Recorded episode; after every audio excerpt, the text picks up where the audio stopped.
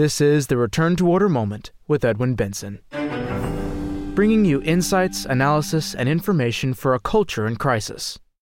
A medieval hero for modern Catholics, John Hunyadi. The nature of today's return to order moment will, we hope, make leftists react in despair, or at least dismay. This tale will make their hair stand on end, their stomachs will become queasy, and will make them sputter as they try to express their shock. John Hunyadi's name is unfamiliar today. A world that adorns peace has little use for this man of war. A society that promotes so called multiculturalism wants to forget those who were tireless in their defense of Christian culture. Historians who want to promote the theory that the Crusades were inept and corrupt ignore the importance of the brave and self sacrificing White Knight of Wallachia. In a world beset by the woke ideas of the left, it is time to remember Hunyadi and his valiant struggle to keep Europe free from the Muslim invaders.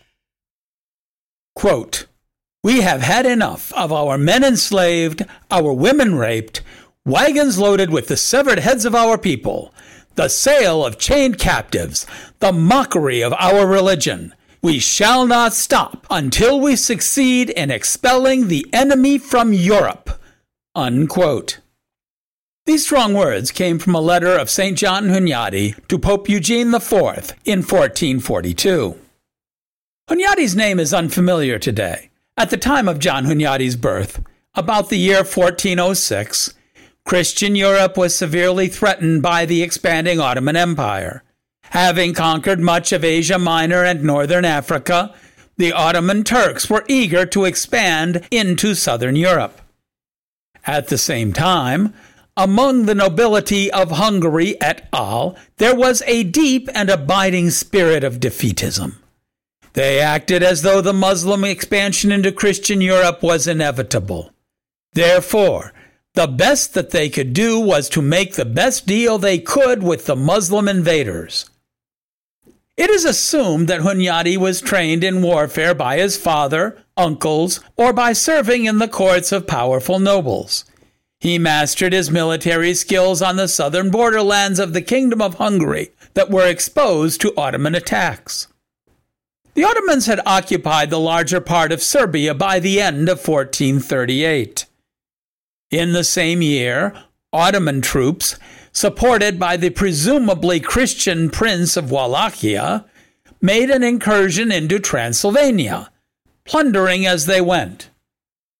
King Albert of Hungary, later the Holy Roman Emperor, proclaimed the general insurrection of the nobility against the Ottomans but few armed noblemen were ready to fight.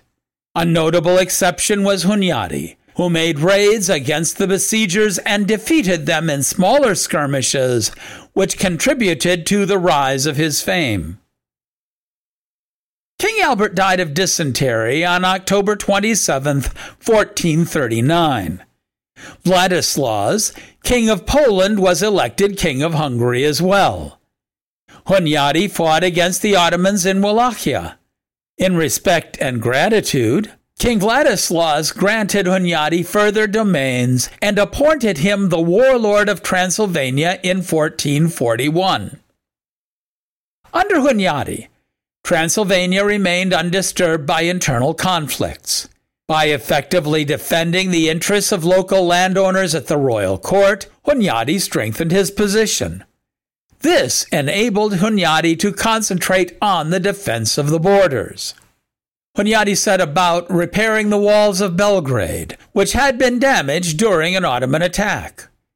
In retaliation for Ottoman raids, he led a successful incursion into Ottoman territory in the autumn of 1441.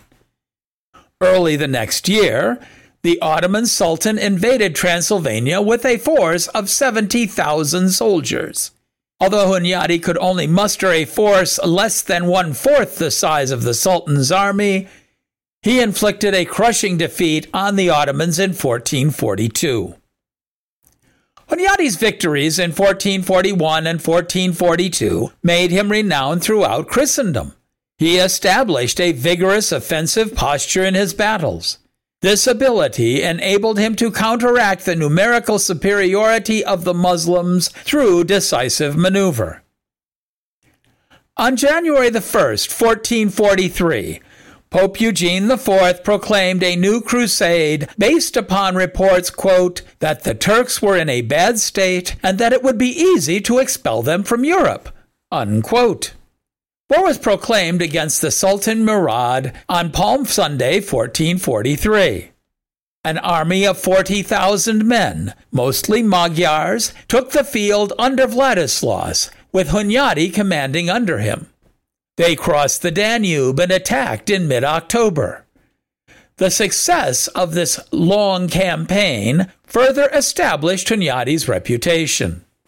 Late in 1443, Hunyadi received some unexpected assistance when Albania asserted its independence under Georgi Skanderbeg. Skanderbeg is a minor character in Hunyadi's story, but is looked upon as a hero by Albanians even today. In fact, the modern Albanian flag bears Skanderbeg's crest. One of Skanderbeg's assets was his understanding of the Ottoman Turks, their government, and their strategies. Skanderbeg's father had been the Albanian ruler when it was conquered by the Turks. The father abandoned Christianity and swore allegiance to the Muslims. As the son of a trusted ally, Skanderbeg was raised in the Ottoman court. In November 1443, Skanderbeg deserted the forces of the Sultan during the Battle of Nish, where they were fighting against Hunyadi's crusaders. Skanderbeg then embraced Christianity. His small army never completely allied with Hunyadi. However, Skanderbeg's presence did weaken the Turks and thus worked to Hunyadi's advantage. The Battle of Varna took place in November 1444 in eastern Bulgaria. Late on November 9th, an Ottoman army of 60,000 men approached Varna from the west.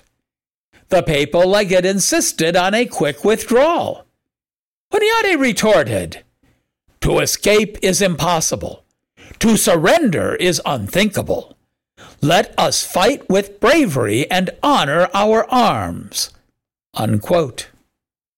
The following morning, Hunyadi deployed the army of some 20,000 crusaders in an arc about two miles long the light Ottoman cavalry assaulted. Christians from the left stopped the attack. The other Ottoman flank assaulted the Hungarians and Bulgarians. Their push was also stopped and turned back. Then the Muslims attacked again. Hunyadi advised King Vladislaus to wait until he could return with two additional cavalry companies. The young king ignored Hunyadi's advice. He rushed 500 of his Polish knights against the Ottoman center.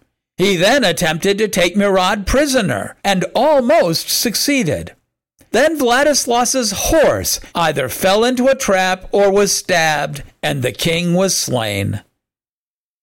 Returning, Hunyadi tried frantically to salvage the king's body, but all he could accomplish was to organize the retreat of the remains of his army. The Crusaders suffered thousands of casualties in the chaos and were virtually annihilated. Hunyadi was deeply ashamed at the loss at Varna, even though it was not his fault. By 1445, Hunyadi was planning a new crusade against the Ottoman Empire. He barraged the Pope and other Western monarchs with letters in a short time, Hunyadi sent his envoys to Skanderbeg and his father in law to seek Albanian assistance against the Ottomans. Eugene suggested that the campaign should be postponed. Hunyadi explained his military strategy to the Pope, stating in a letter that, quote, Power is always greater when used in attack rather than in defense. Unquote. Hunyadi departed at the head of an army of 16,000 soldiers in September 1448. About 8,000 soldiers from Wallachia also joined his campaign. Sultan Murad II joined battle with Hunyadi on October 17th.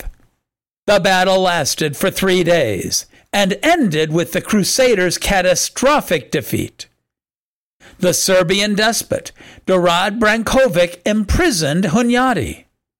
This ostensibly Christian despot, who had given his daughter in marriage to Sultan Murad, was initially contemplating a plan to surrender Hunyadi to the Ottomans.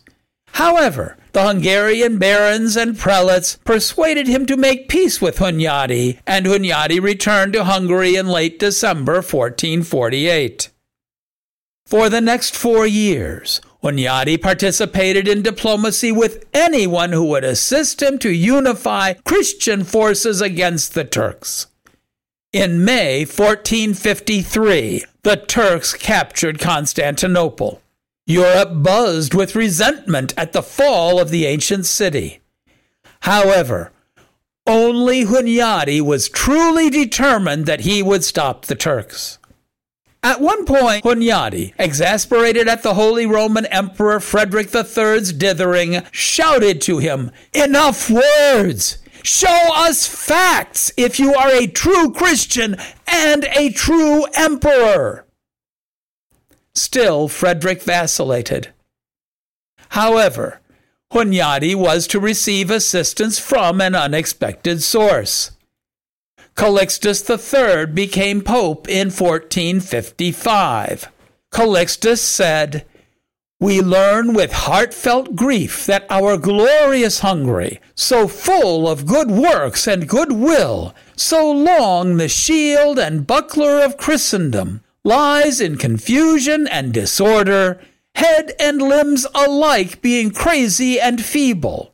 Thus, our faith will be deprived of its surest prop unless her leaders give each other the right hand of fellowship and return to the paths of true peace and charity.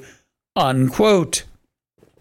Pope Calixtus sent his fellow Spaniard, John of Capistrano, a Franciscan friar and papal inquisitor who was already aged 70, to preach an anti Ottoman crusade against the invading Turks at the Imperial Diet of Frankfurt. The Diet ordered the mobilization of the armed forces, but most barons failed to obey. Having gained little support in Bavaria and Austria, John of Capistrano decided to concentrate his efforts in Hungary. By 1456, Capistrano raised a large, albeit poorly trained, force made up of peasants and local countryside landlords. They then advanced toward Belgrade, which was under siege by the Turkish forces. Though poorly equipped, they were highly motivated and full of Christian fervor. The fortress of Belgrade was strategically located at the confluence of the Danube and Sava rivers. The Turkish Sultan Mehmet saw it as the key to moving his dominions much further into Europe. Indeed, beyond Belgrade, there was no barrier that would prevent the Turks from advancing to Vienna, the very center of Europe. However, Hunyadi stood in the way, and except for St. John of Capistrano's peasants, almost alone. In a letter addressed to Hunyadi, the papal legate, Juan Cardinal Carvajal, made it clear that there was not much chance of foreign assistance against the Ottomans. Capistrano and Hunyadi traveled together, although they commanded their armies separately. Between them, they had gathered around 40 to 50,000 troops. Mehmet's strategy was to encircle Belgrade and lay siege. He moved his troops to the south and east of the fortress. He also chained ships on the Danube together to blockade the river, which would have the effect of cutting off Belgrade from the north. However, before Mehmet could cross the Sava, Hunyadi and Capistrano's troops occupied the western side of the river. Hunyadi proceeded to form a relief army and assembled a fleet of 200 ships on the Danube. The flotilla assembled by Hunyadi destroyed the Ottoman fleet on July 14th. The Turkish ships were burned and the river ran with Turkish blood. This triumph prevented the Ottomans from completing the blockade, enabling Hunyadi and his troops to enter the fortress. Despite Hunyadi's orders to Belgrade's defenders not to try to loot the Ottoman positions, some of the units crept out from the demolished ramparts, took up positions across from the Ottoman line, and began harassing enemy soldiers. The Ottoman troops tried without success to disperse the harassing force. As more defenders joined those outside the wall, what began as an isolated incident quickly escalated into a full scale battle. John of Capistrano led his troops and about 2,000 peasants toward the Ottoman rear across the Sava River. At the same time, Hunyadi started a desperate charge out of the fort to take the cannon positions in the Ottoman encampment. In the aftermath of a fierce battle, the Ottomans withdrew and retreated under the cover of darkness. The siege was lifted. His involvement led to Capistrano being referred to as the soldier priest. However, the battle did not end with the lifting of the siege the Ottomans started a general assault on July 21st. With the assistance of crusaders who were continuously arriving at the fortress, Hunyadi repulsed the fierce attacks and broke into their camp on July 22nd. Although wounded during the fights, Sultan Mehmet decided to rest, but a riot in his camp forced him to retreat from Belgrade during the night. At the same time as the battle, Pope Calixtus III ordered the bells of every European church to be rung every day at noon as a call for believers to pray for the Christian defenders of the city of Belgrade. The Crusaders' victory over the Sultan who had conquered Constantinople generated enthusiasm throughout Europe. Processions to celebrate Hunyadi's triumph were made from Venice, Italy to Oxford, England. Meanwhile, bubonic plague had broken out and killed many people in the Crusaders' camp. Hunyadi was also taken ill and died on August the 11th, 1456. Pius II, who became pope in 1458, summed up the prevailing sentiment as news of Hunyadi's death swept through the same Europe that had so recently rejoiced at his great victory. Quote, After routing the troops at Belgrade, he survived for a brief time before dying of disease. When he was ill, they say that he forbade the body of our Lord to be brought to him, declaring that it was unworthy for a king to enter the house of a servant. Although his strength was failing, he ordered himself to be carried out to church, where he made his confession in the Christian way, received the divine Eucharist, and surrendered his soul to God in the arms of the priests. He was a fortunate soul to have arrived in heaven as both herald and author of the heroic action at Belgrade. Unquote. Although he survived the battle, John of Capistrano also fell victim to the bubonic plague. He died on October 23, 1456, two months after Hunyadi. Some parts of Hunyadi's legacy are obvious. If the Muslims had taken Belgrade, the Ottoman Empire could have easily marched toward and perhaps even taken Vienna. One can only imagine the ways in which Muslim rule in the capital of the Habsburg Empire would have changed the subsequent history of Europe. Of course, the Muslims would again attempt to take Vienna, laying siege to the city from July to September 1683. That attack was turned back by the devout Pole Jan Sobieski, and that is another story for another day. However, we can make the case for the idea that the example of John Hunyadi held the Muslims off for 230 years. However, the historical aspects of his legacy are only part of the story, because John Hunyadi's career has a lot to tell Christians of the 21st century. First and foremost, that God can change events that humans see as inevitable. However, he does not impose his will upon us. He requires us to correspond to his grace and cooperate with his desires. This is what John Hunyadi did so well. Most of Hunyadi's peers, the nobles of Hungary, wanted to give in. They were ready to make a deal with the Turks. They, including the King of Hungary and the Holy Roman Emperor, argued that Hunyadi's intransigent stance would bring defeat, disaster, and death. How many are there in today's world who are like those naysayers? Hunyadi's career proved that early defeats can lead to great victories, but only in the presence of determined leaders. It would have been easy for Hunyadi to retreat to his castle after the defeat at Varna in 1444 or Kosovo in 1448. However, he knew that his race was not yet run, and the great victory in Belgrade was the result. Hunyadi was a leader who fought alongside of his troops. He placed himself, both physically and spiritually, between his troops and the enemy. Hunyadi always seized the offense, even when he was outnumbered. He knew that the offense gets to choose the time and place of battle, an incredible advantage. He also understood that armies that wait to be attacked lose their spirit and ability to fight.